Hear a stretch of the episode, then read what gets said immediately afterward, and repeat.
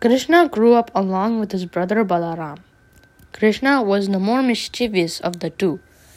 It was a tiresome job for Yashoda to look after the, these naughty children. Once Yashoda was sleeping on a cot. Yashoda had left the child and had gone in. Krishna awoke and came down to the floor, crawling.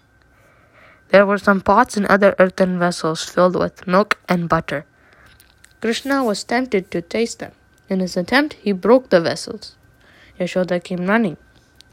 She found Krishna enjoying the butter. His body was smeared with butter as well. She stood unmoved, seeing this innocent prankster.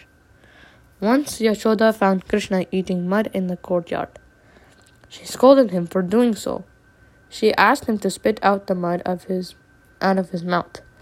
As Krishna opened his mouth, she could see the entire solar system in it.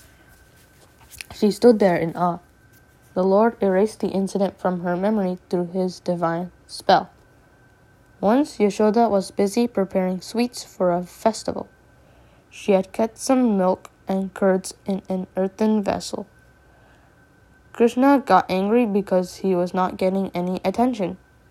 He broke some of the earthen pots to release his anger. Yashoda was annoyed at this. She thought of tying him to a huge mortar.